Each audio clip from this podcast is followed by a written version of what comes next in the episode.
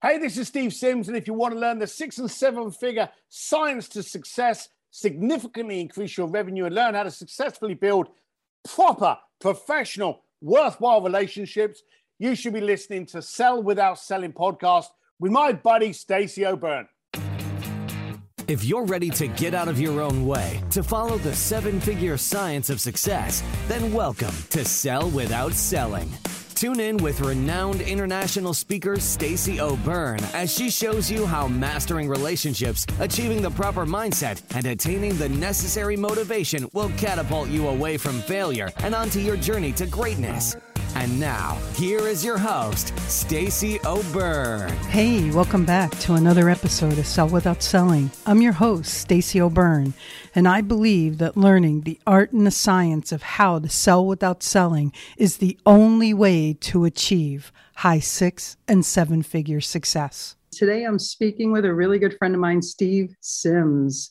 Steve is known as the man with the coolest job in the world. He is the author of Blue Fishing, The Art of Making Things Happen. Steve is a coach as well as a speaker, and I'm going to tell you flat out, he's not one of those speakers that blows smoke up your ass. Steve is the visionary founder of the world's first luxury concierge that delivers the highest level of personal travel, transportation, and cutting edge entertainment services to corporate executives, celebrities, professional athletes, and other discerning individuals interested in living life to its fullest. He believes if there's no passion, there's no point. And on that note, I believe that learning the art and the science of how to sell without selling is the only way to achieve high six and seven figure success. I am so excited for you to hear my conversation today with Steve. And really quick, if you're a business owner, entrepreneur, sales professional, and you haven't hit the level of success that you've wanted or needed, or if you're stuck and needing a pivot in your business and your success, or you just want more, and you understand the importance of having a coach to help identify the blind spots, increase accountability, and help with success strategies to take you, your business, your income, and your success to the next level. If this sounds like something for you, then head over to pivotpointadvantage.com slash I want success. That's pivotpointadvantage.com slash I want success. There's a quick application there that will lead to a personal phone call with me.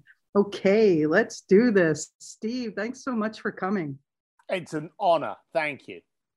Feeling is very mutual, my friend. You know, I really want I really want our listeners to really get to know you. You are an amazing man, an incredible business owner, a phenomenal speaker, and I'm blessed to be really getting to know you. And I really want them to understand your journey and how you've created what it is you've created. So, who, who is Steve Sims?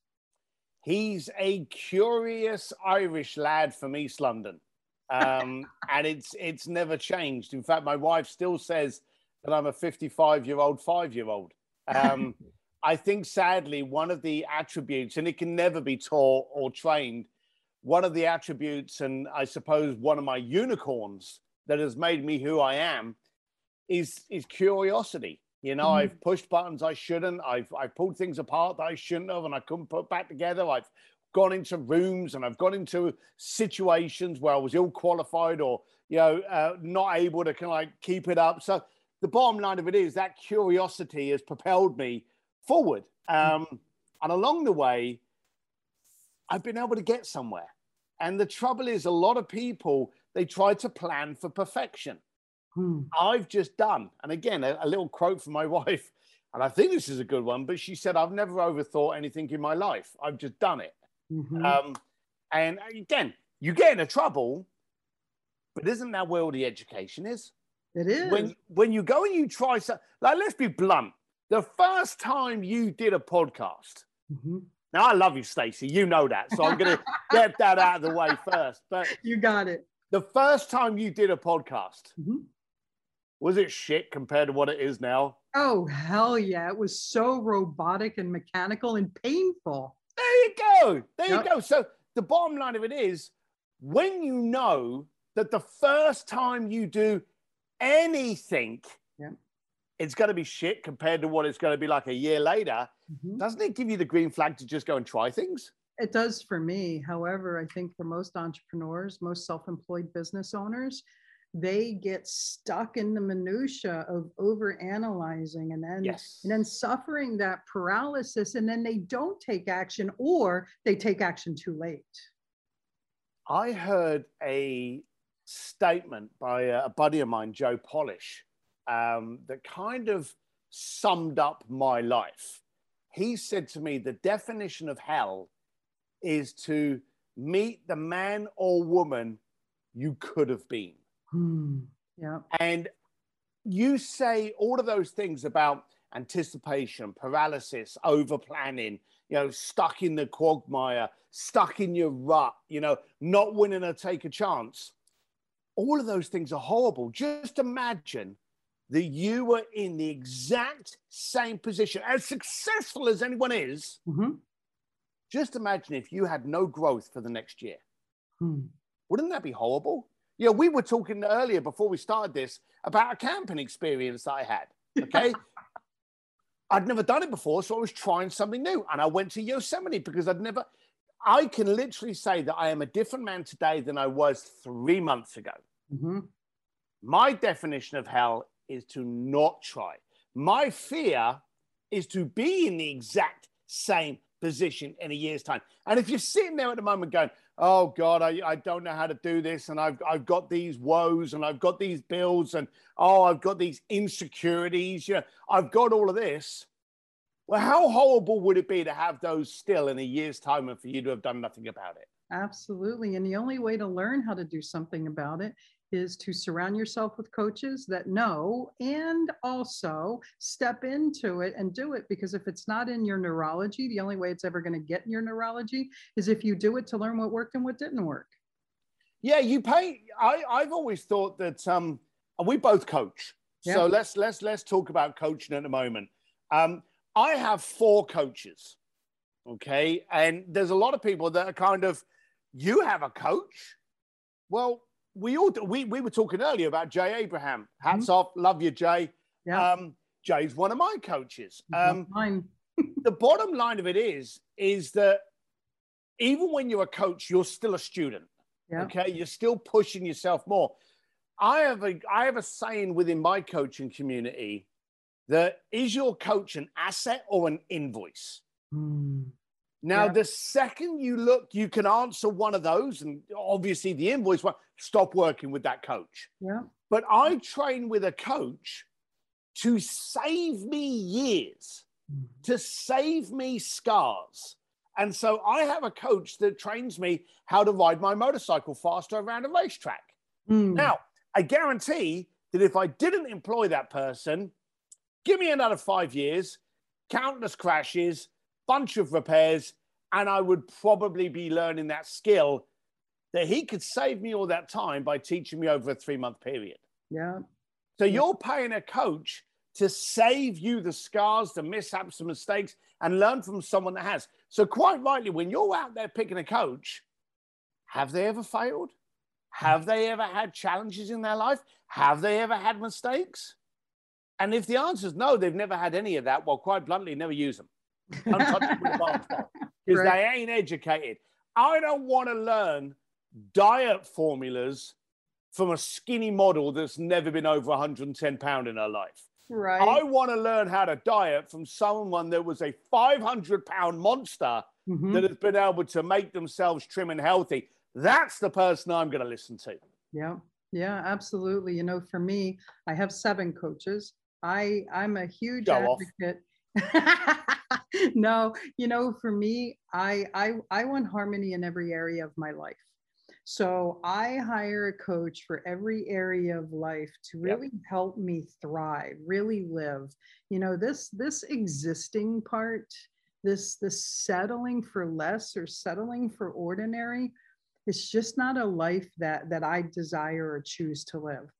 So, you know, Jay is, I, I, I was so excited to hire him as a coach at, the end of last year and, and the impact that he's made uh, in my way of thinking and shifting paradigms has been phenomenal. And, you know, I, I, I just recently hired, it's funny that, that, that you bring up the the diet coach you know for me i hired a, a nutritionist to really fine tune my nutrition so that every micro and macronutrient i put in my body i understand the purpose of it. And um, i'm having a blast you know these mm. coaches every one of them push me to my limit. And and it's funny that that you say are they an asset or an invoice? I just had I just had a client text me, a brand new client who's been on board for a couple months and business is significantly increasing. And he's come to this crossroads of, you know, we, we've grown so fast that he needs to hire.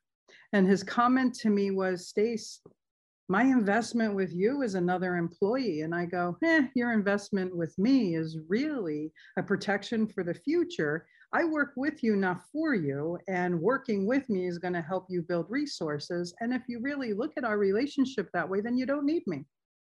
And he goes, No, wait, I do need you. And I go, Well, then you get to shift the way you look at the investment with a coach because my job is to be an asset versus a liability. If your P&L's growing, if your cash flow statement's increasing, if everything is on the right side of the index, you get to shift the investment. That's just reality. Why is it then? And I, we had no idea where this conversation was going to go. Right. But it's always stunned me at how people look at a coach. And I, I'm going to say loud and clear anyone out there, get what works for you. Yeah. Okay. It may not be Stacey. It may not be me. It may not be Jay. It may not be. Get what works for you, but get. Mm-hmm. That's the key. You meet the most dynamic, powerful people. Kobe Bryant, top of the game, had a coach. Michael Schumacher, you know, mm. Valentino Rossi. All of the actors out there have speaking coaches, dialect coaches. The President Obama used to talk about his coach. You know, Steve Jobs had a coach. Yep. You know, all of these people at the top of their field needed to refine what they couldn't see.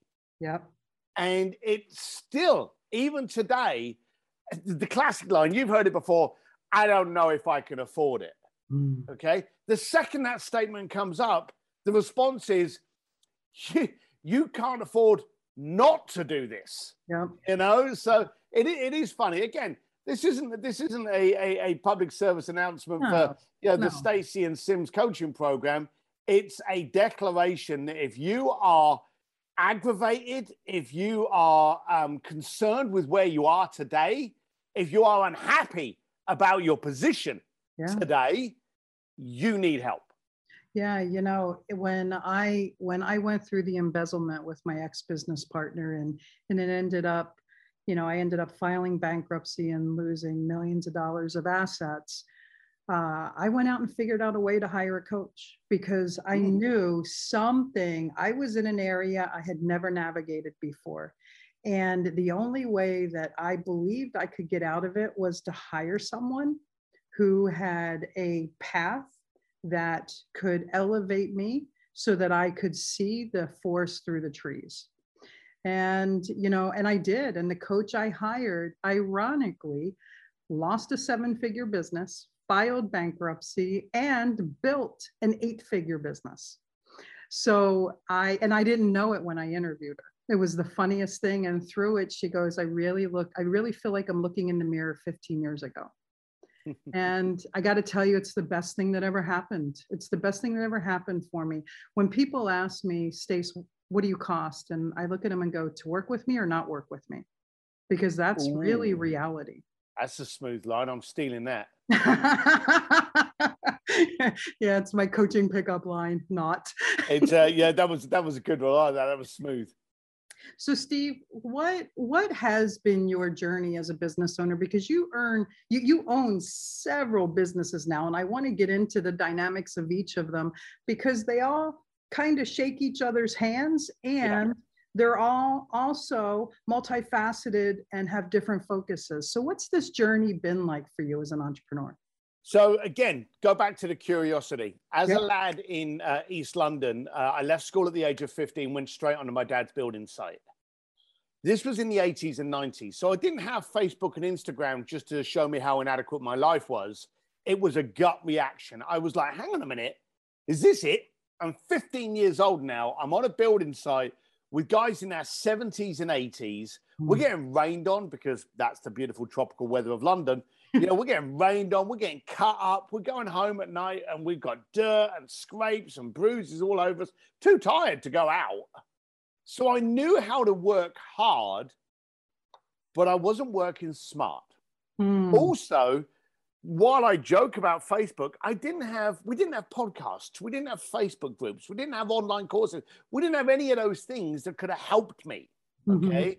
Now, in effect, we got too much, and you have to shift through the crap to find the diamonds. But at the time, it was all down to a gut reaction that went, there's got to be something else. And I remember one day, I'm a biker, always will be on two wheels until sadly the day I'm not. And I was in a bar in London, and I remember basically my bank account was in my right pocket. and I remember it was one of those things that you kind of like week eked out your week's wages, see how many times you could go to the pub. And it was like a Thursday, and I had like a few quid left in my pocket. And I was trying to work out how many more beers I could buy. And I remember it was like I'd calculated it to like one and a third. Now, this wasn't uncommon. I had a beer in front of me. I could afford another one, and then I could afford a third of one. So it wasn't uncommon for us to just like look at each other on a table, right? Throw your coins in, and you'd buy a, a number of beers you could with the remaining coins and divvy it out to everyone in in the bar, Yep. okay, in this pub. And I'm thinking to myself, I'm in a room full of broke ass bikers. Hmm. this is normal for them that we're not feeling bad. We're not feeling humiliated. It's like ah, throw your change on. Let's see what we can get out of it. And i thought to myself they're all broke ass bikers. So what am i and it was obvious to me at that time i was a combination of that room i was i was a cog i was the exact same as everyone in that room and i realized at that time i need to change my room Hmm. I need to change the room I'm in where us throwing money on the, the table, while it's all helping the buddies out to get another beer in them, it isn't helping our life out. It isn't helping us. We're settling for another third of a beer, you know? And so I went out and I started, ch- and I remember the first thing that I did was these new things started popping up in London called wine bars. And this was the trendy where all the yuppies were now going Mhm. and you bought imported beers, you know, like Corona. You know, I remember now you wouldn't touch a Corona, but you know, at the time, this was like, oh my God, it's it's imported from Mexico, you know, and all this kind of stuff. and they charge you like 15 quid for it or something. And I remember being in this bar and I was affording like two, two and a half to three beers in my other pub. Mhm. And I was able to afford one beer and had like a couple of couple of pence left Oh wow. in this wine bar. It was Nice. so much more expensive, Yep. but I was in a different room. Yeah. So I started watching people. I would I would spend three hours on that beer. Okay. And I started changing the rooms I was in. I started demanding more of me, which not a lot of people do. They don't action it. They bitch, they whine. Oh, my life's shit. Oh, the people I hang around with is crap. My job's rubbish. Hmm. You know?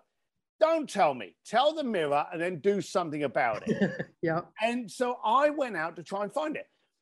I went back to work and I went up on the scaffolding. And this is a, a, a little story that was actually in the book. I went up the scaffolding one day and my dad was at the top of the scaffolding. Yeah. Next to him was my uncle, who was slightly younger than my dad. And then my uh, two cousins, which were in their late teens and mid 20s. And then my granddad, who was in his 80s. It was my entire family lifeline from where I was hmm to where I was going to be. Wow. And I went down into the tea hut and I said, I went up to granddad. Now, I've got to tell you this for a start. My granddad was a seven foot Irish monster, mammoth of a man. And I looked at him and I ran up and I went, Granddad, Granddad, did you ever think you'd be doing this when you were this age? Now, no one wants to hear that statement. right. Now, my granddad was also a punchy paddy, so you know he would. He, and I, I should have got a smack in the nose for being disrespectful, but he didn't even look at me. He blew into his tea to kind of like you know cool it down a bit before he got some warm liquid in him. And he said these words, these exact words that have been scarred on me forever. He went, Son, if you don't quit today, you'll be me tomorrow. And I was like, wow. And I came out of the of the tea hut when the bell went, and I went running up to my dad. Now I told you my granddad was seven foot. yep. I'm 245 pound of ugly, and I'm a uh, you know a couple of millimeter under six foot. My poor dad was like five foot six. For some reason, he missed the height gene pool completely and was uh-huh. like a shorter man. So as I went rounding up to him, and I'm like, Dad, Dad, Dad, he hated being called Dad on the building site. But I'm all like spiked up on my granddad's uh, uh kind of like motivation for me to get out. And I'm like, Dad, Dad, Dad. And he's like, what do you want? Mm-hmm. And I said to him, I, I, went up there and I saw you and I saw, and then I came down, I saw Granddad. I said, yeah. And he said, if you don't quit today, you'll be me. And I'm babbling like a moron. And I said to my dad, I got to quit.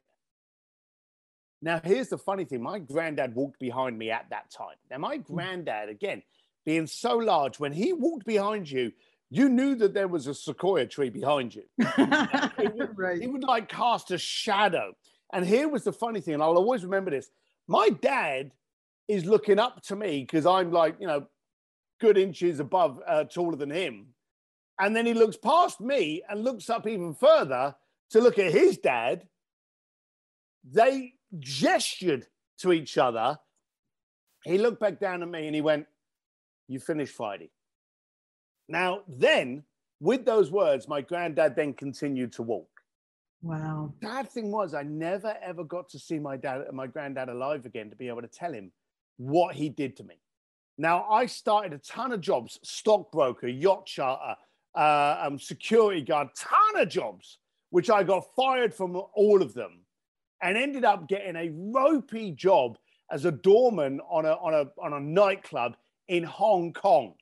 Wow. You know, that's how much I was trying to see how far my room needed to change. I even changed country. So I had no you know, handcuffs to my past. Mm-hmm. And I ended up working in this nightclub. And I thought to myself, my job description now is to go thump that fella.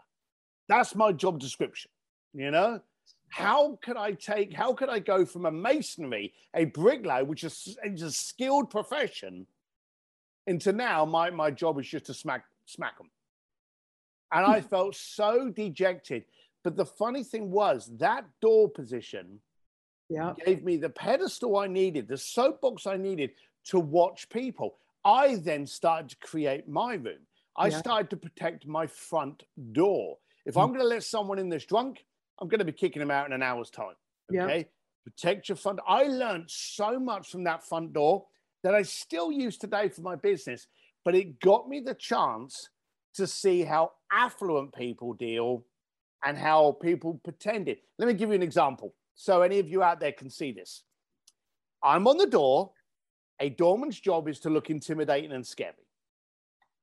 When the car pulls up, I would play in my head and I would ask myself this question All right, got a newbie here. Is he driving the car or is the car driving him? Mm. And I hmm. would ask that question. If he gets out grabs his jacket, runs around, opens up the door for his girlfriend, his wife, his partner, and uh, then tips the guy to look after the car and then walks in, almost ignoring the crowds looking at his car. Hey, he's driving the car. Mm-hmm. But how many times do we see people get out of a car and they pull the jacket out and they put it on almost like it's slow motion. Check me out. Yep, that's right. It's a nice car. Look around at the crowd walk over, you know, disrespectfully look at the valet boy and go, "You look after this boy, or there'll be trouble." You know, all and then you realize he needs the car. Yeah, the car was driving him. And how many times you see someone, especially in a sales situation, that they're trying to show the trinkets of success. So they're wearing their Rolex, they're wearing their Patek, they're wearing their Audemars, whatever the fancy watch is. But instead of having it covered, by that suit, the left hand side of the sleeve is always open so you can clock the fact that they're wearing a 10 grand suit that they spanked that credit card on. You yeah. know? Yeah. That's another example of the watch is wearing them, not the other way around. So I started to notice these things and started to start having conversations And I wanted to ask the curious kid in me, I wanted to get hold of a rich person and I wanted to ask him one question Why are you rich and I'm not? Now, in order to do that, I knew where all the nightlife was, so I could get him into clubs and parties. I started throwing my own parties, which was the birth of the whole concierge firm. But I never wanted to start a concierge firm. I wanted the concierge firm was a Trojan horse mm-hmm. to get me into the rooms of affluent people. And I've asked the most powerful people in the planet, including the Pope. and the first question I started asking people was, why are you rich and I'm not? And that's the worst question you can ask. Because hmm. if I ask you, Stacey, hey, how rich are you? You suddenly start thinking about your bank account. Because rich, you go, well, okay, got my house, got my car, you got my bank. You know, you start thinking about the monetary. Mm-hmm. So I realized I wasn't getting the answers I wanted. So then I would go up and I'd be like, hey, how are you wealthy? And I'm not. Now, wealth starts coming into my religion, the way I treat others, my partner. You know, I, I married my partner or I met my partner when I was young and they've supported me. That doesn't help me. I can't marry your partner. So, you know, again, bad question. The one that won was why are you successful and I'm not? Nice. And once I discovered the right question, I got the right answers. Now people were telling me about the mindset. And then I realized that you don't lose weight by buying the diet book. Yeah. You lose weight by action in it. Losing weight is nothing more than a byproduct of the action. Mm-hmm. Therefore, becoming rich monetarily is a byproduct of having a successful mindset. Yeah. And as soon as I clicked that, I was able to go, ah, oh, that's oh, you do that. Ah. And the good thing about a successful mindset is you ain't got to buy a course on it. You haven't got to make a payment on it. You've just got to action it. If someone mm. says XYZ, why would you ignore it? If, if I gave you a half hour conversation with Elon Musk on how to make $5 million by the end of the week, what kind of moron would you have to be to not action that advice? I know, right? so, as I'm asking all of these people, how come you're successful and I'm not? I'm getting all this information and I'm starting to action it. Mm-hmm. one of them was think bigger. One mm-hmm. of them was think stupid. Nice. You know, and I remember years, years, years later, working with this little fella, name drop alert, Elon Musk. And um, I had a client that was chatting to him, and the client was a little bit annoying. And the client turned around and was talking to him about how NASA had always kind of like, you know, laughed at all his attempts with SpaceX, and now they were going to become your biggest client. This was just before they actually partnered. Mm-hmm. And Elon turned around and he went, Well, here's the funny thing is they will always laugh at you just before they applaud. Yeah. Yeah. That's it. So I've always gone for stupid. I've always dreamed bigger. I've always actioned bigger. Um, and I've always worked off of that success. But I was that curious kid still today and even with you, getting to know you. I love prodding people, finding out what makes you tick, why you do what you do, how come you're successful, what is your relationship to rich and wealth. I love asking those questions. And I think it's my curiosity that keeps me going. I love that. So, one thing that I really want our, our listeners to hear was uh, one of our conversations, I think it was a couple months ago you had shared with me how you got your uh, publishing deal for your book, and uh, it's it's the epitome of everything you just laid out. It's really who you are and how you are. And when you show up this way, where you'll talk with anyone, talk about anything with anyone, and really push the boundaries with your curiosity shit happens. It's it's inevitable, you know. So so I, I want you to share that story if you're okay, because it, it really is. Yeah. And again, there's no rocket science behind this. Right back at the beginning of this, when I said to you I was in that bad pub, mm-hmm. uh, actually, it wasn't a bad pub. We were just all broke. Um, I said that you know you needed to change the room you're in. If you're in a room full of challengers, uh, successful, curious, creative disruptors, you become one of those just by vicinity. Okay. Yeah. Yeah. And when you're talking to one of those people, things happen. There's Mm-hmm. no good talking about investment uh, plans with a bunch of broke people, you know? But how many people sell that car? They've suddenly got 10 grand. They go down to the pub and they're getting investment advice off of Joey at the end of the bar that's never left that bloody bar stool in his life, Yeah. you know? Yep. Who's suddenly got an opinion because he saw a 20 minute special on it, you know? But that's what we're fueled with. I was in a, um, a party in New York talking to this girl, and uh, thankfully I was with my wife. The reason for that will become apparent in a second. Not the reason she's my wife, but why I was so happy she was with there. I never want to question why she's my wife. You know, I'm never, I'm not that stupid. Um, and uh, I'm talking to this young girl, and I'm giving her one of my stories. I can't remember what the story was. I actually have no idea. She slams her drink down and runs away from me so fast that the guy behind the bar felt her move, saw her move, and looked around at me and kind of like, "What did you do, buddy?" You know. yeah. And that's why I was like, "Thank God my wife's with me," because by now everyone would be staring at me, going, "You know, what did I do that was un- inappropriate?" Yeah. Um, and all of a sudden, she comes running back with this other woman, and she's like, "Tell that story again. Tell it. Tell it." So I'm like, "All right." So I told the story, and um, she ended up having to be one of the seniors at Simon and Schuster. Yep. And a week later, they sent me an email with a large retainer and a book deal.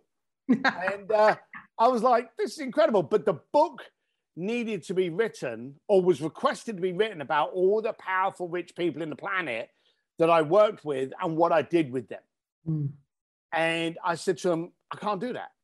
Because if I name some of these names, I'm, I'm dead before cocktail hour. Mhm. So, you know, I, I can't do that. I ended up doing a speech for Joe Polish at his Genius Network event. And they somehow had someone there and it got back and someone went, Oh, this guy Steve Sell. Yeah, we've heard of this guy. So they ended up watching the replay of this video and they contacted me and they said, Hang on a minute, we don't want to know about who you worked with. We want to know how a 15 year old bricklayer suddenly has Sir Richard Branson, Sir Elton John, Elon Musk, and the Pope in their Rolodex. Yeah. That's what we want to know. So, uh, and the funny enough, the guy that I went to to talk over this was Jay. And I actually said to Jay, because I'd known Jay for years, and I said, You're not going to believe this fella, you know, I've just been offered a book deal. So I went down to his house and we got drunk.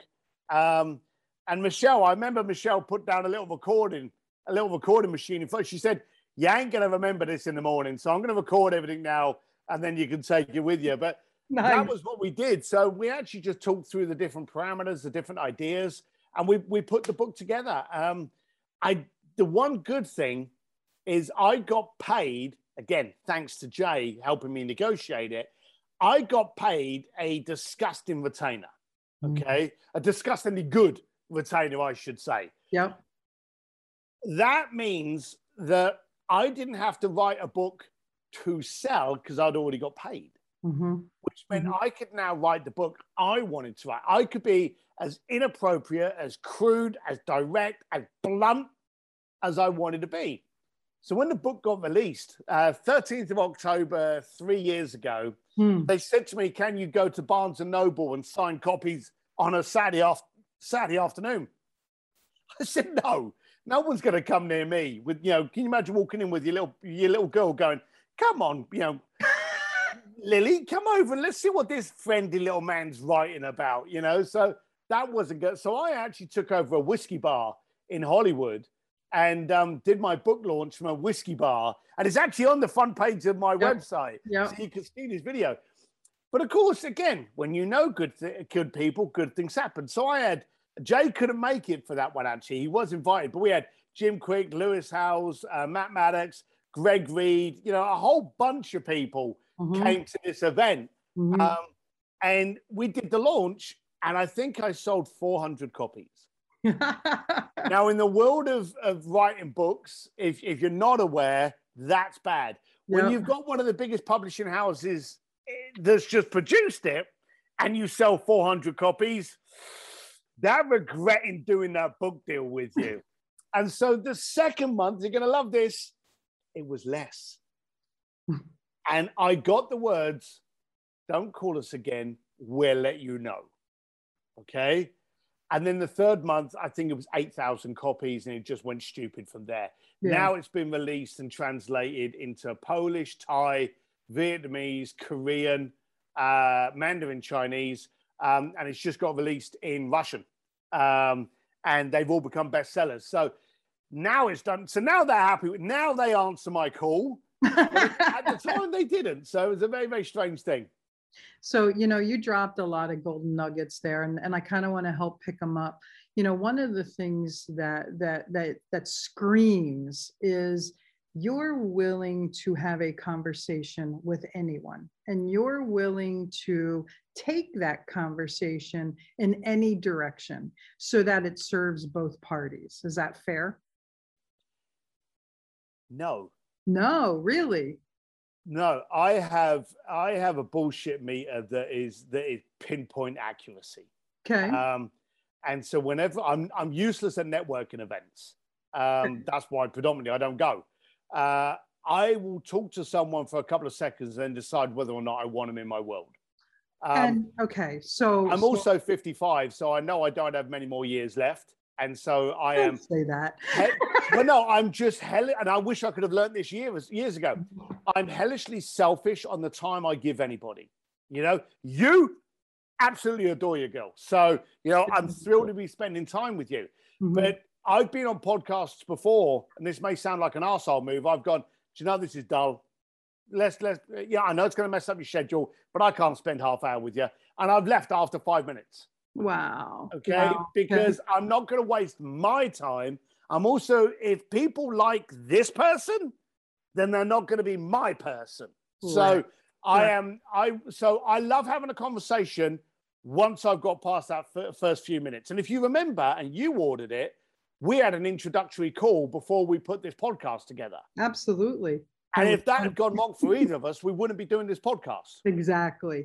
Exactly. And and I guess I guess that's the point I was making. You look for the win-win in relationships. And yeah. and and that whole bullshit meter has served you well.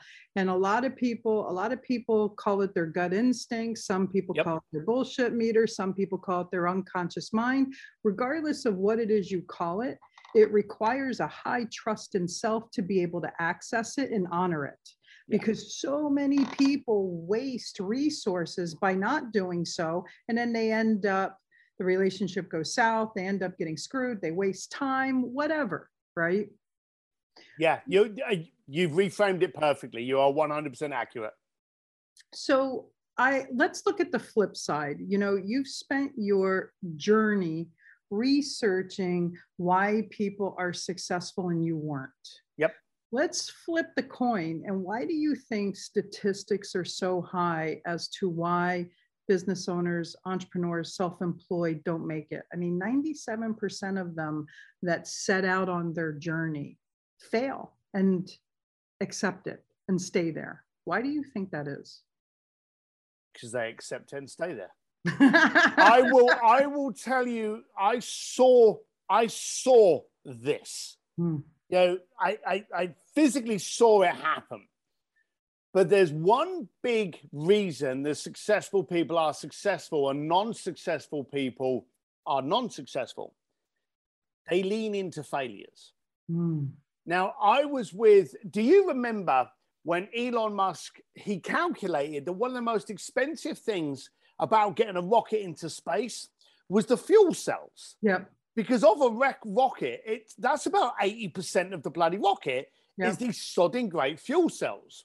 If he could find a way of bringing those back, refueling them and use them again, he saves billions. Yeah. Okay. Sounds a simple thing, but that's how Elon works.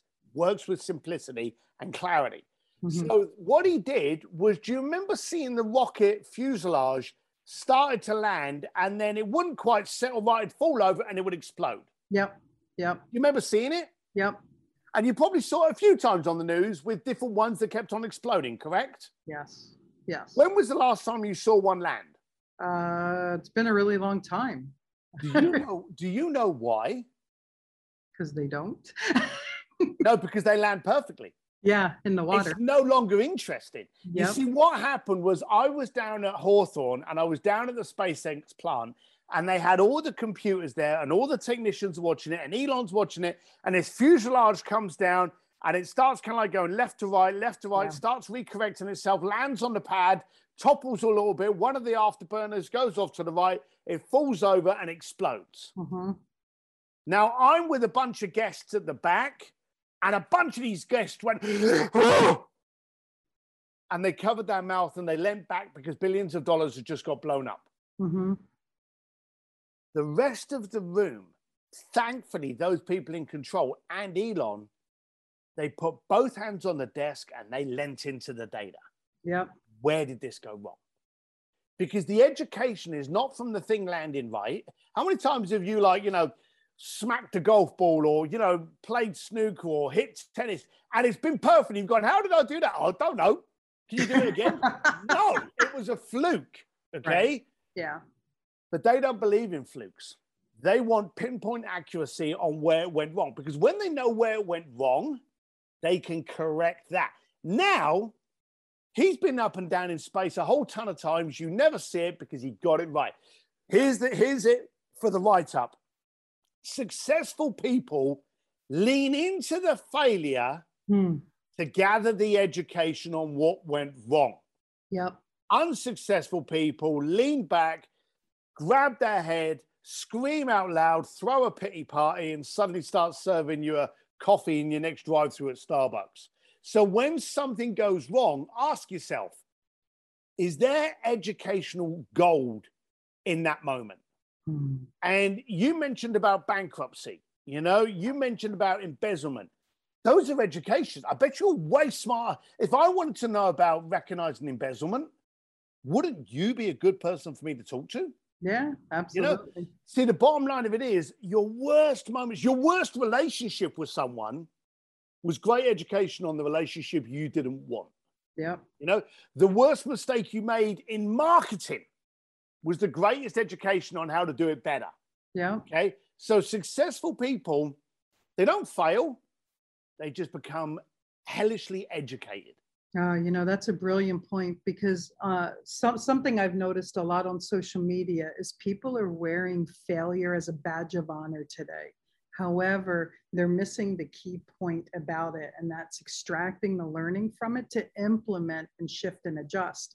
Everyone just turns around and, where's this badge? Yeah, I failed. Oh, yeah, I started a business that failed. And it's not about the failure, it's about what you get from the failure that you can evolve from, take traction with, and shift and adjust. Well, the sad thing is, we, we're in a society now where we're all throwing pity parties.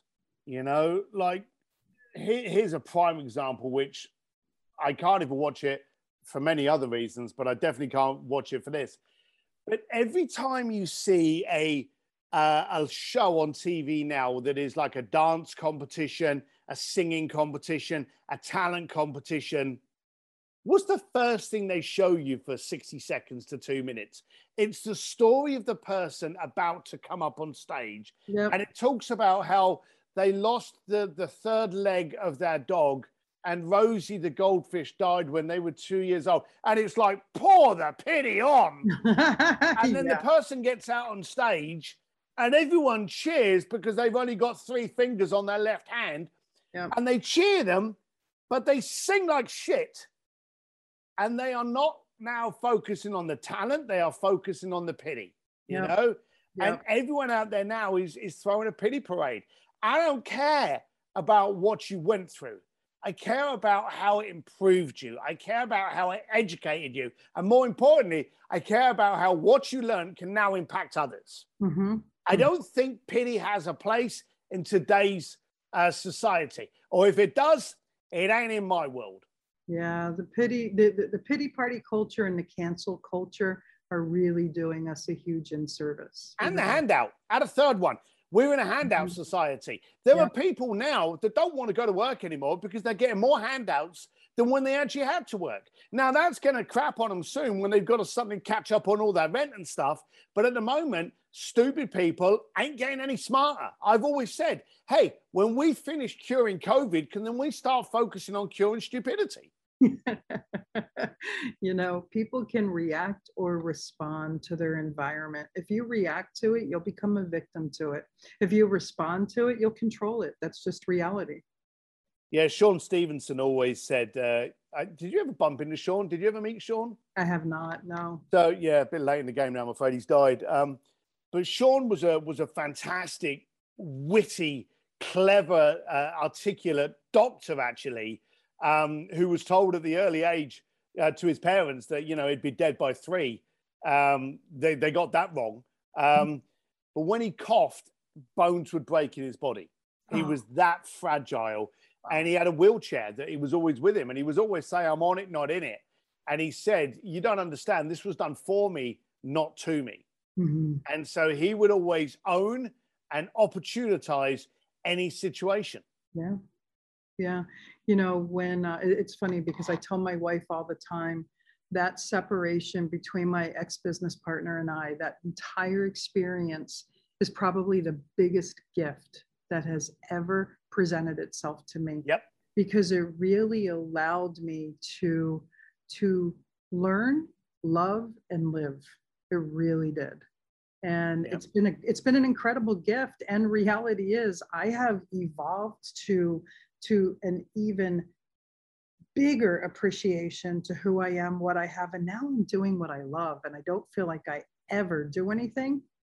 And I do a lot. so which leads me to there's there's three things I want to talk about. Your media company, and your speakeasy, which I am just thrilled and infatuated about. And uh, then your concierge. Your your concierge is is is phenomenal, and I love I love how you poke at people and how you really drill down to the why to really understand what it is they want and why it is they want it. Well, it's funny that, and you you answered this. You, you're you're a very insightful person. You mentioned this earlier that everything I do shakes hands with each other. Mhm. Um, the concierge firm was an excuse. It was never supposed to be a business. It was an excuse for me to get your attention, give you something you wanted, give you a great cocktail story, but also give me 30 minutes of your time and engagement to be able to ask you questions. Okay. Mhm. You were my PhD. Um, and so when I was asking clients, I learned very, very early on never give a client what they ask for, give them what they lust and desire for. Yep. And I would always use the most aggressive, uh, confrontational word known to mankind. Why? And so people go, hey, you know, I, want to do this. And you match it with the enthusiasm. You go, oh, that sounds fantastic. That's, oh, that's awesome. Why? hmm and then shut up. And they'll be like, oh, uh, hmm." and most people don't actually get asked why.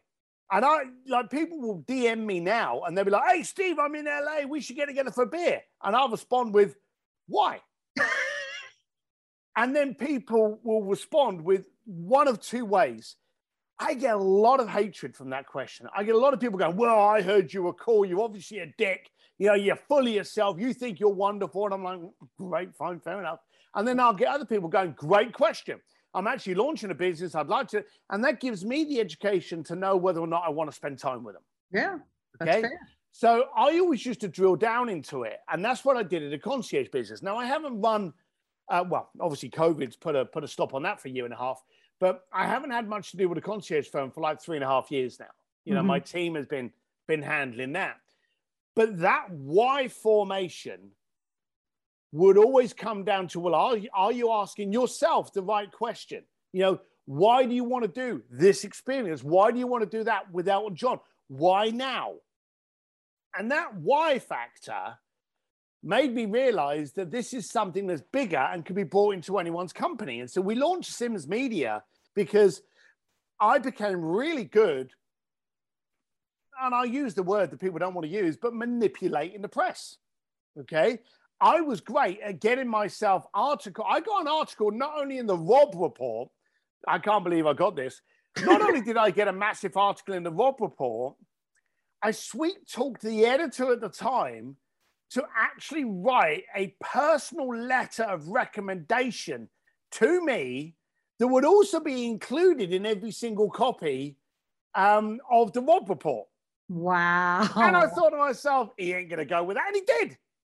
And so I managed to get all of these things. And I thought to myself, and this was actually just before COVID, I thought to myself, the way I've been able to massage, manipulate, and orchestrate media, and media takes on so many different platforms. Yeah. Could be podcasts like this, it could be online courses, articles, blogs, uh, TV, radio, so many different ways. Speaking, it's all media. Media is the platform that you use to get your voice out. So Yep. if you can do it by standing on a soapbox on the edge of a busy train station, that's a media platform. So media is nothing more than, than the amplification of your voice, message, tone, and solution.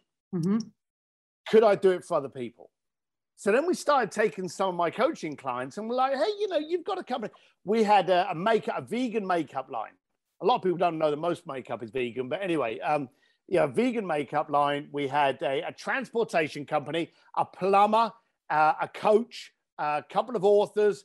And I started going, well, can I do the same thing for each one of these? And we could. So we launched Sims Media to basically amplify your message, your tone, what you're trying to get out there. So quite simply, so you can get the clients that you want, hmm not the clients you're getting. Yeah. And we discovered that a lot of that was using the same formation of never given a client what they asked for, given what they lust and desire. Like you, and I'm sure you've heard this. People go, Hey, I need a coach. I need to make a million dollars. And you go, Oh, that sounds fantastic. Why? Yep. Because I want to be rich. Where the hell are you living that you think a million dollars is going to make you rich? Not You know, if you're in Manhattan, you've got an apartment the size of my toilet. Yep. You know, Yep. so you've got to basically be more specific to understanding the what. Are you looking for financial security and, and, and a comfortable uh, future, or are you looking for a million dollars? Because they're not the same.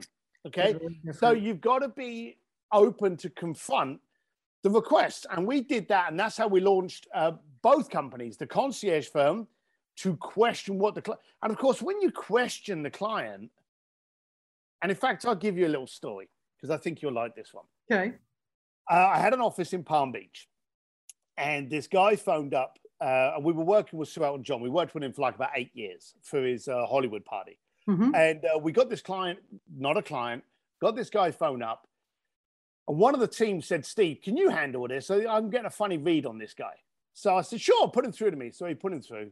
And um, I said, hey, how can I help you? And they went, yeah, I want to get a photograph with Sir Elton John. And I believe you're working with him for his Elton John Oscar party. And I went, that sounds great. That's brilliant. Why? He's like, well, he's great. He's an icon. Probably going to die soon. Uh, he's brilliant. Uh, and I want to get a photograph of my desk. Hmm. That was it. Not a lot of depth in that why, is there? Nope. So I said to him, Well, that sounds fantastic. What I'll do is let me make some calls and I'll come back to you. Thank you very much. I never took his name, number, email, nothing. Hung up. That was the end of the conversation. hmm I should say that he was a brash New Yorker. Okay. There's a reason that I bring that out. hmm About a month before the event, one of the team contacts me and I was off site and they contact me on the cell and they went, I don't think it's the same guy, but I've got another guy on the phone, same accent, same brashness. I've got an idea. It's the other guy's mate Hmm. phoning up to see, you know, why you didn't help him out or to see if he can sneak him in this way. And I went, I put it through. So my head was already on, I'm going to get rid of you. I'm going to dump you. hmm So this brash New Yorker comes on. He's like, hey, how you doing? Yeah, yeah, I know you do this. I want to get a photograph with Sir Elton John. Oh, that sounds fantastic. Why? Why? And he goes quiet and he went, well, change his tone. Hmm. Uh, the guy's the guy's an icon. He's he's brilliant. You know, I, I, I want to see him. I you know the guy's getting older, um, so I don't know how long he's going to be in the public eye and stuff like that. So slightly different merge on. He's going to be you know dead soon kind of thing, but still yeah. had the age concern in there. Mm-hmm. And he's like, you know, and I just I, there's not many chances I get, and well, yeah, there's things. So some of what he was saying was very similar to the other guy, mm-hmm. but not exactly. He still had a concern with his age. Mm-hmm. And I don't know if anyone had read something that Elton was ill or something like that, but it was concerning. So he said, There's things. So I said to him, Okay, what things? Just shut up. Hmm. There was peace and there was quiet on the call. Mm-hmm. And then he responded. He said, When I was a kid, he had his soft voice. He said, When I was a kid, my dad used to take me to school. He used to mm. drive me to school, he used to drive me back from school. It, it was our thing. Never my mum. My dad would do it every single day that I was at school. Wow. And the car that he had had a cassette in it and it was stuck. We couldn't, it, but we could play it. And it was Elton John's greatest hits. And we used to sing our lungs out on the way to school. And he would pick me up, we'd jump in the car, would hit the button, and we would sing our lungs out all the way back to you could hear this sound coming out of the windows. And then he got a new car. And this one had a CD player in it. So my dad got uh, Elton John's greatest hits. Mm. And we'd get in the car and he would blast it all the way to school and he would blast all the way. And it was great. And then I went to high school. And oh my God, I couldn't get out the car and close the door fast enough. He said, My dad would still be mid singing. And I'd be like, Dad, Dad, turn it down. He'd be like, No, this is what we do. Mm. And he carried hmm. on doing it. And I would walk towards my dad's car. Well, before I had a car, and my dad would always be blaring, and I would slide into that car so fast and go, Go, go, so no one would be able to see me in this car. And I would hold my head up against that window for humiliation that my dad was singing away to Sir Elton John. Yeah. He said, and then one day I got a car and I didn't have to listen to that anymore. He said, now I'm in my late 40s, married, kids. Dad's no longer with me. Hmm. He said, but you know, I'll be taking the wife out for a meal. I'll be driving to work. I'll be going somewhere on an appointment and the radio will be on. And Elton John will come on. Do you know, for the next three minutes, my dad's next to me singing. Yeah. For random moments throughout the weeks, throughout the years, that man's music brings my dad back to me for random three minutes at a time. Mm. I want to say thank you to him for bringing me dad back. Yeah. We introduced him to Sir Elton John. He told the story. They hugged it out. They all had tears, and it was one of the most emotional things I've ever seen. But we got the why. Had we gone with you want a picture, bang, picture, there's your selfie, off now. You know, that would have been it. But we discovered what the why. That is still the case when you're coaching clients, and it's still the case with media. Do you want a ton of followers that are 13 years old in the Philippines? Or do you want 10 people that are going to do business with you? Do you want your uh, business uh, and your tone and your voice and your product promoted in an arena that has got nothing to do with you? Yeah. You know, all of these things are what a lot of people do. They misuse media. And then the other thing, and I said to you about it when you had the uh, the interview with Jay, getting media is one thing, one thing. Yeah. What you do with it everything. Yeah. And so we launched Sims Media because we've worked with major companies from the Kentucky Derby, the New York Fashion Week, Formula One, the Cavallino Classic, Palm Beach Art Fair, Palm Beach Polo, the Grammys, Sir Elton John's Oscar party. There's a massive list where we've helped market and brand and distribute the tone and voice of what that stands for mm. and why you want to go to the event. We've initiated desire for those events. So building it into the media company made sense. And then the last one that you, you, you brought up, which is a giggle, is the speakeasy. Yeah. Um, I wondered and I challenged myself, and I challenge anyone out. I, Stacey, I challenge you to do this. Okay. I wondered, did I have the credibility to sell you a ticket and not tell you anything about what you were buying. Hmm. Now that sounds ridiculous, okay? But people are selling stuff today because they're leaning up against a car they don't own, or Yeah. they've got some slick copy, or they've got a, a picture there with a bunch of models, or you know, they're doing a selfie on a private jet. And you're buying that courses because of that. Yeah. What if I could sell you a ticket and it doesn't even have my face anywhere near it? Hmm. And so I was challenging my credibility. And it's scary. It's like inviting all of your friends to a birthday party this weekend and no one turns up. You really discover who your friends are. Most people don't want to do that because they don't want they don't want to believe it. They don't want to see it. Um, but I wanted to challenge me. I wanted to find out how good I was in the eyes of anyone else. Mhm. It's quite revealing. So I literally turned around on Facebook and went, look, spend two days with me. I'll tell you everything I know. Uh, $2,000, San Diego. Yep. That was it. You know, actually, it was Carlsbad.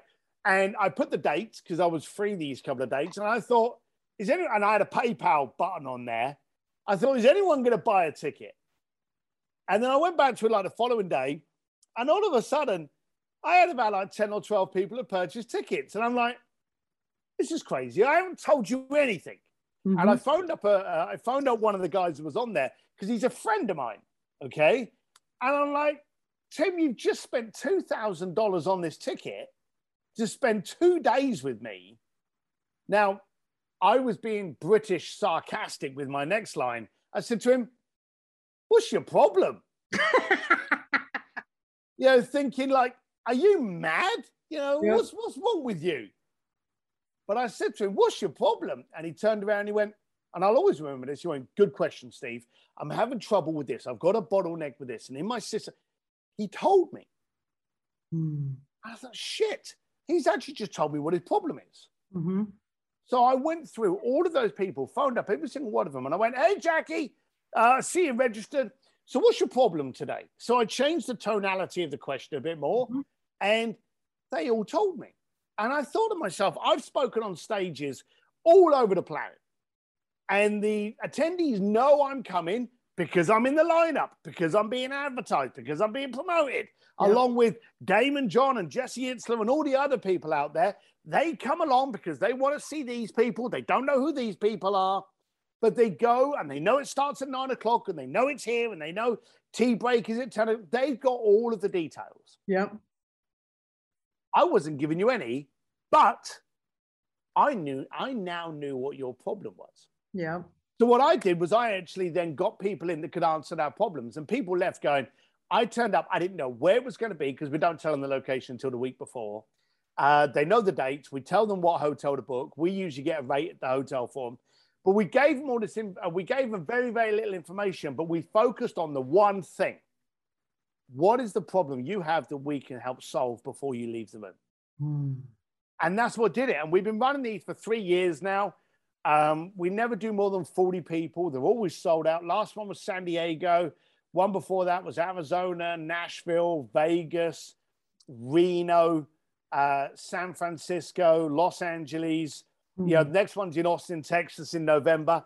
You know, and what we do is quite simply the exact same format. We give you a date, uh, and you can find these on stevedsims.com. Look up Speakeasy and be stunned at how little information there is. um, and uh, we just focus on finding out what your problem is. Yep. And as long as we know what your problem is a good couple of months before the event, we can make sure we got someone that's going to come in and answer. And if we can't, we let you know we can't, and then we refund you the money or move you over to the next one and get someone that can. That's phenomenal. I love that. You know, the, the one thing that I love about about your question why, it's it's one of my so so I ask two questions. First question I ask is why because that's that's that's the language most people speak, but they speak it at a surface level. Then my follow-up question after that is what's the purpose? For what purpose? Because reality is so many people come up with a thought and it's so surface level that they've really never put thought into what's underneath of it and it's that deep structure that really makes the movement Yeah.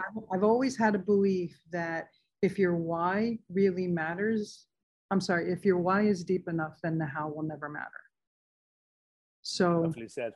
so Steve, welcome to the signature question of the show, and what the and that is, what does selling without selling mean to you? Um, well, for a start, I think if you're selling, you're doing it wrong. Hmm. Okay, so I have never sold, and this sounds a, a very strange thing to say, but um, I've never sold you anything, but I've solved your problem. Mm. Now, if you can show up to someone as a solution, then they want it. You know, if I can give you a solution to lowering your mortgage, to making your car run better, to helping you lose weight, to helping you become richer, then I'm a solution. People want solutions. Yeah. Today, when you are sold, it is a game of tactics and wordsmith and you know getting you down a funnel. People don't want to be sold today. They want to be mm-hmm. solved. So focus on you becoming a solution to somebody else's problem. And if they don't have that problem, stop the conversation and find someone that does have the problem. Hmm, amazing. So thank you for that. So welcome to the random round. I believe that success leaves clues, and I like to ask questions that extract these clues for our listeners to to decide, uh, you know, what works for them and incorporate it into them. So your random round question today is: What's your favorite word and why? You know it. I know. So yeah, we've already answered it. My favorite word is why. And the reason why is because it actually gets to the core of the question Mm-hmm. rather than you dealing with the superficial surface level, which is nothing more than a transaction. So I'm going to do double duty and ask you one more. Ooh. How do you decompress? How do you recharge? Um, by focusing on the smiles, I said to you before that I need to make sure I have a lot of smiles in my in my day. That Mhm. could be riding the motorbike. It could be playing around in the garden with the dogs. Last night, I just sat around the uh, the the fire pit with my wife, just had an old fashioned, and just sat there and just chatted and told jokes. So I make sure that each one of my days count. Nice. I love that. Thank you for sharing that. Steve, it's been phenomenal talking with you today. I, I really appreciate you coming on the show. If our listeners want to hunt you down and find you, where can they find you at? So I am Steve D Sims, D for dashing, and there's only one M in Sims.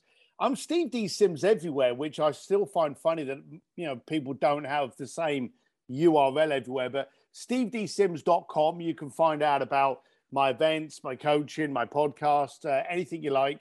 Um, or you can find me Steve D Sims on Facebook. An Entrepreneur's Advantage with Steve Sims is my private but free Facebook group and find me on Instagram where I do a lot of my postings of my camping that I was talking about, me riding motorcycles, drinking too much whiskey, and uh, the occasional meme. Fantastic. Thank you. I really appreciate you coming on the show. It has been phenomenal talking with you today. Your success is important to me, and it's also important to me to make sure that these episodes are valuable to you. I would love for you to do a few things right now. I'd love for you to hop over to Instagram and follow us at Pivot Point Advantage. That's hop over to Instagram and follow us at Pivot Point Advantage. Second, I'd love it if you'd head over to Facebook and join our Sell Without Selling community. That's head over to Facebook and join our Sell Without Selling community. We have an immense amount of interaction on both platforms. We also share different information on both platforms, so we look forward to seeing you there. Last and definitely not least, I love to chat with you, give feedback on the episodes, and find out any topics that you're interested in to help make this podcast more powerful and helpful to you achieving the success you've always dreamed of, desired, and deserved. Head over to pivotpointadvantage.com slash talk to Stacey. That's pivotpointadvantage.com slash talk to Stacey. Let's get a 15 minute call on the schedule. I look forward to getting to know you. Always remember this choice is a powerful thing, and suffering is always optional. Get out of your way so that you can get on your way, so you can finally have your way. Thanks so much for listening, and I look forward to talking with you soon. Whether it's mastering your mindset, communication, or success, we have more ways to keep you on your journey to greatness. Be sure to visit us at pivotpointadvantage.com for exclusive online training programs, success specific courses, and more ways to connect to Stacey directly to help you achieve the financial success you've always desired, dreamed, and deserved. That's all available on pivotpointadvantage.com.